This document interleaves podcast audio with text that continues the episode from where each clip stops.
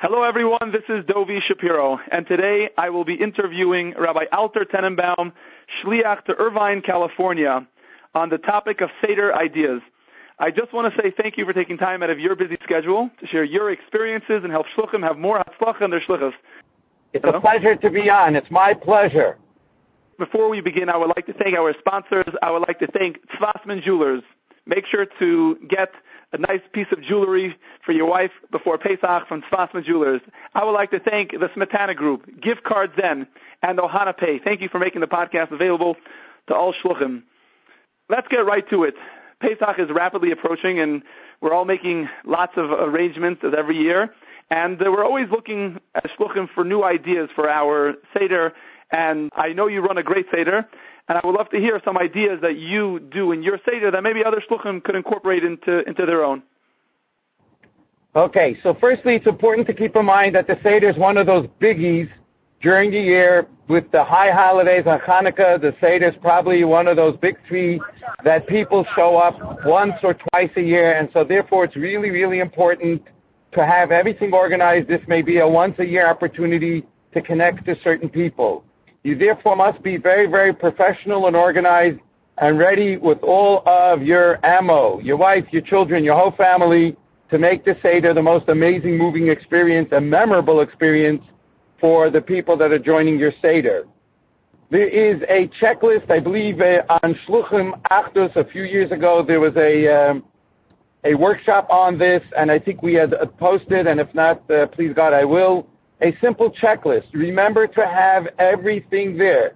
If people are going to wash with quarts of water, have quarts, have water, have can openers, bottle openers, tissues, garbage bags, candles, anything that you could think of, make sure it's there before your first or second Seder. And if it's a second Seder, obviously you need to prepare even more in advance so that when Seder time starts, you are ready to roll, you are ready to kick off without wasting any time as it is, the Seder begins late, whether you are making Kiddush before and having Tulfish, what have you, any choice you're going to do, we find it very helpful to simply send out an email to those that you know that are coming, to those that reserve, or somehow if you have their names, and give them the heads up that your Seder will be starting at a little later, that the meal will be a little later, and so that they should have a little snack during the afternoon, make sure to feed their children, have a nap, this year's Kviyas of Shabbos and Sunday may work better or worse, I don't know.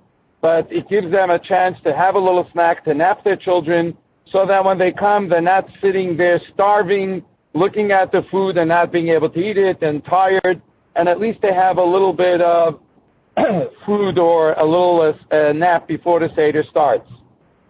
Again, once the Seder starts, you have to look at it literally as the clock ticking and time is working against you.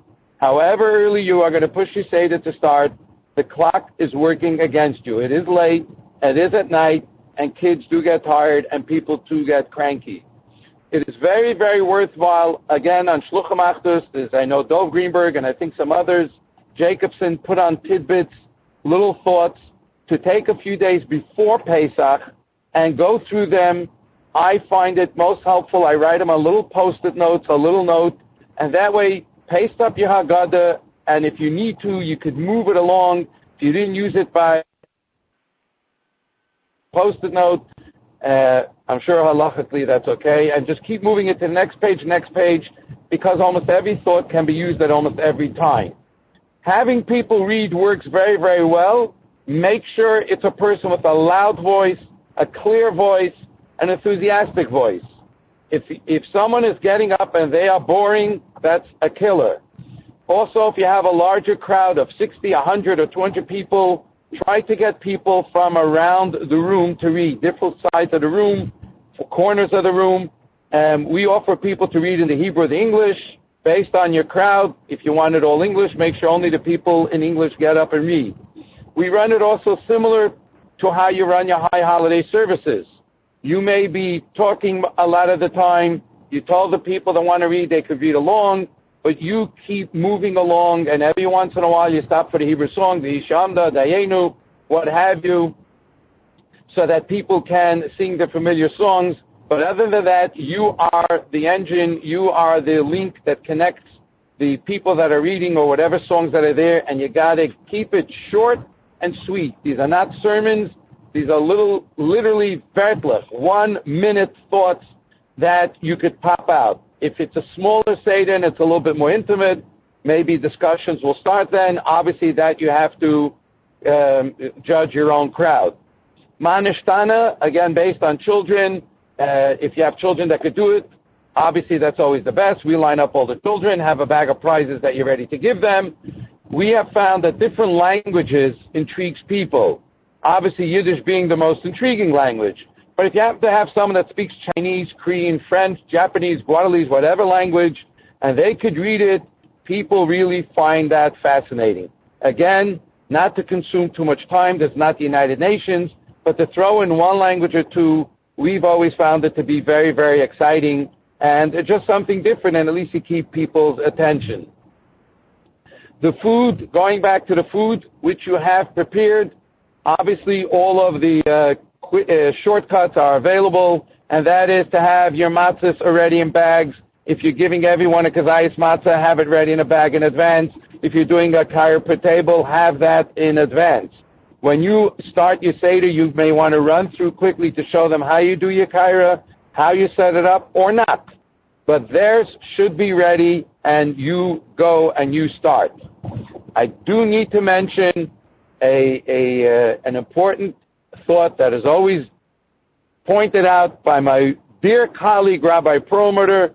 Remember, your wife and children are not avadim. Hire help. A, they are very, very integral to your Seder. They are speaking to people at the Seder. They are helping you. Hire whatever help you need to be in the kitchen and to have the next thing ready to go. Which means once you start Manishtana, you know you got 20, 30, 40 minutes, whatever your absolute maximum is, that they are ready, that right after Rachza, the fish comes out or whatever course you have serving comes out and is ready to go because they were setting it up while you were going through the Haggadah. At that note, also, we have found a very nice idea when it comes to Rachatz or Rachza, whenever, as many times you can ask the people to get up and wash, that being that tonight is a night of Cheirus, we want to show that we are kings. We will be washing you. And we get servers, your children, or any people in the community that actually wash the people. It goes 10 times faster because the people don't know what they're doing, which hand, boom, late, and they stop and they talk to the person next to them. If you have one, two, three washers, as many as you could line up, and just gis the vasa, let it go, you'll go through it 10 times faster than if they try to do it individually. The Magid, again, Magid is really up to your crowd. You got to know your crowd. How much can they take? What interests them? Throw in the word Kabbalah. You got their attention, but keep it moving. Obviously, again, stopping at the important parts of Avadim Hayinu, Pesach Matzah Maror, to know what the basics are. Once you come to the meal, I have found, once you start Rachzametimat and you tell them what it is, they are ready to eat. For all intents and purposes, your Seder is over. You may as well announce when Kol Nidre is next year because they are out of the door. I do take a moment to mention that from after the meal, in 20 minutes, 15 minutes, however fast you're planning to go, the Seder will be over and you sort of challenge people who wants to be a survivor and make it till the end of the Seder, and you may get a few people that will do that. But other than that, if you could get them to the Seder, to the meal, that is, I think, the, the, the agenda. Um, I have found different ways, and I've heard from, diff- from different shluchim, whether you want to just run through this as a model Seder and do your whole Seder back at home with your children afterwards, if that works better for you, found that I could start with them. You're making Kiddush together anyway. You ask everyone to stand up and join you for Kiddush, Magid, and then I wait over there and go through the Haggadah. When they sit down and start eating and the meal starts, you have a few minutes. You could run through yourself and catch up to them. The first few minutes while they're eating, they don't miss you. They don't mind socializing with their friends or speaking to people next to them.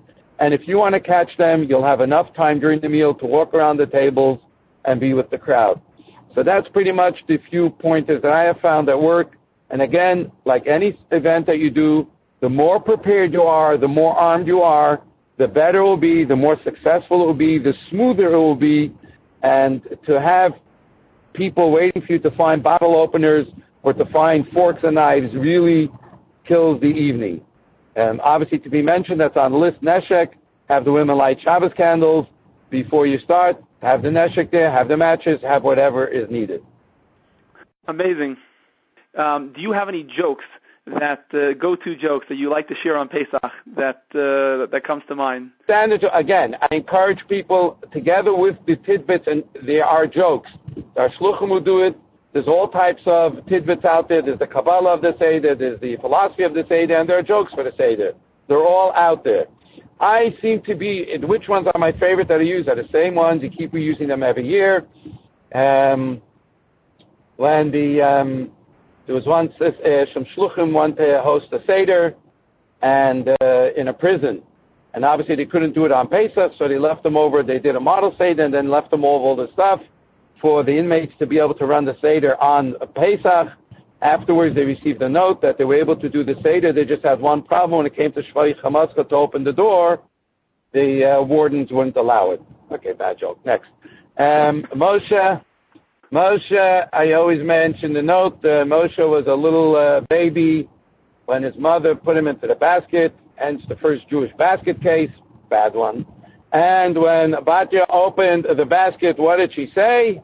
Holy Moses. Okay, that's three. What else? I mean, you, you, you, the human in food is why is the matzah called the bread of affliction? Because when you pay for shmur matzah, the price of it makes it the poor man's bread.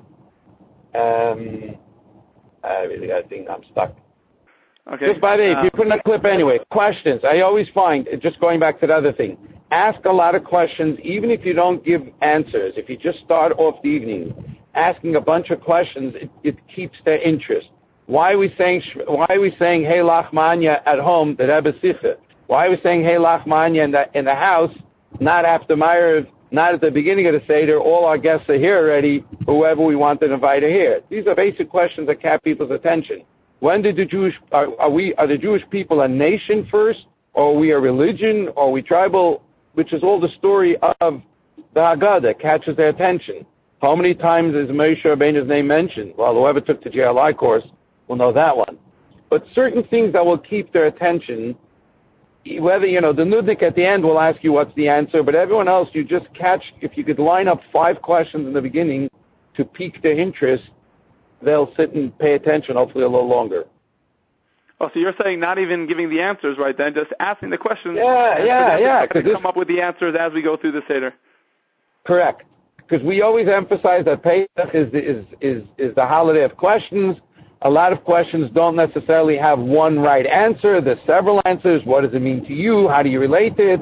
And hopefully you get people thinking. Hopefully they're at least a little bit tuned in. Because it is. It is the night of asking questions. How much do you charge for your Seder? So the charge of your Seder, I would tell, as a rule of thumb, I would, I would say very simply, are you doing this as a mitzvah? Is this your kimcha de pischa? Are you on a campus? Are you in an area where people will not come at all? Which is usually the case of the Seder on the first night. Someone is making a Seder on the first night, and people are coming to you unless they are very close balabatim, that you're inviting them really means that they have nowhere else or won't be going anywhere else on the first Seder night. Those are really mitzvah Pesach, and I would keep my costs as low as possible. We get our Seder catered here in LA. Caterer so I work on that price. We make a Seder the second night. The second night are usually people who had already the Seder the first night. They're either too lazy, too tired, or not interested. I look at it more than as a convenience. We are now offering you a Seder, which you're pretty much too lazy to make it yourself. Because the first night, people are always invited or are connected, unless, again, they're people who are totally disconnected. And so the second night, we charge what it costs us. What is the caterer charging you? Or if you're making it, what are materials uh, uh, costing you? What does wine cost you? What does matzah cost you? Nice paper plates. All of that adds up. You're going to end up, and again, in LA, we're over $40. And I've seen other places around us that charge even more. And of course, even when you charge more, even when you charge more, obviously if someone says they have a difficult time, and you know it to be true, of course, we let them come and, you know, we tell them that it's sponsored. But I find a second Seder is more, again, I don't want to say only, but primarily a service for people. The first night is really more of a mitzvah. You're getting people who will not or do not or don't want to make a Seder, and I think there you have to come up with creative ways to keep your costs down. Okay. No, this was this was wonderful. Do you have any last thoughts that you would like to share with Shluchim about making a successful and captivating Seder? Again, PPP, preparation, preparation, preparation. If you, your, your Seder is your high holidays, it's your Rosh Hashanah and Yom Kippur, it's your Hanukkah menorah lighting. You don't show up at the event without preparing. And this does need preparation, and there are wonderful sources out there. Just prepare, and again, prepare all the materials, all the food. You don't want to have any downtime. When the Seder starts, at whatever time the Seder starts, you got to hit the ground running. Uh, one more thing, one more thing important. My wife always mentions: have gifts for the kids. Whether you can have them all come up for for manishtana, or at some point give it out to them early because that will entertain them and keep them busy. Any shmatis that you invest will keep the kids busy for a while. Thank you, Rabbi Tenenbaum, for sharing with Shluchim about your hatzlacha and approach to making a meaningful seder. We really appreciate your time. All the best, this is Dovi Shapiro, and if you have any ideas of other shluchim to interview in the future, please send me a quick email to rabbi at jewishflagstaff.com with an idea of a specific shliach to interview on a specific topic. I will reach out to them, and it may just be the next podcast. Visit our website also, shluchimpodcast.com, for all previous podcasts. Make it a great week.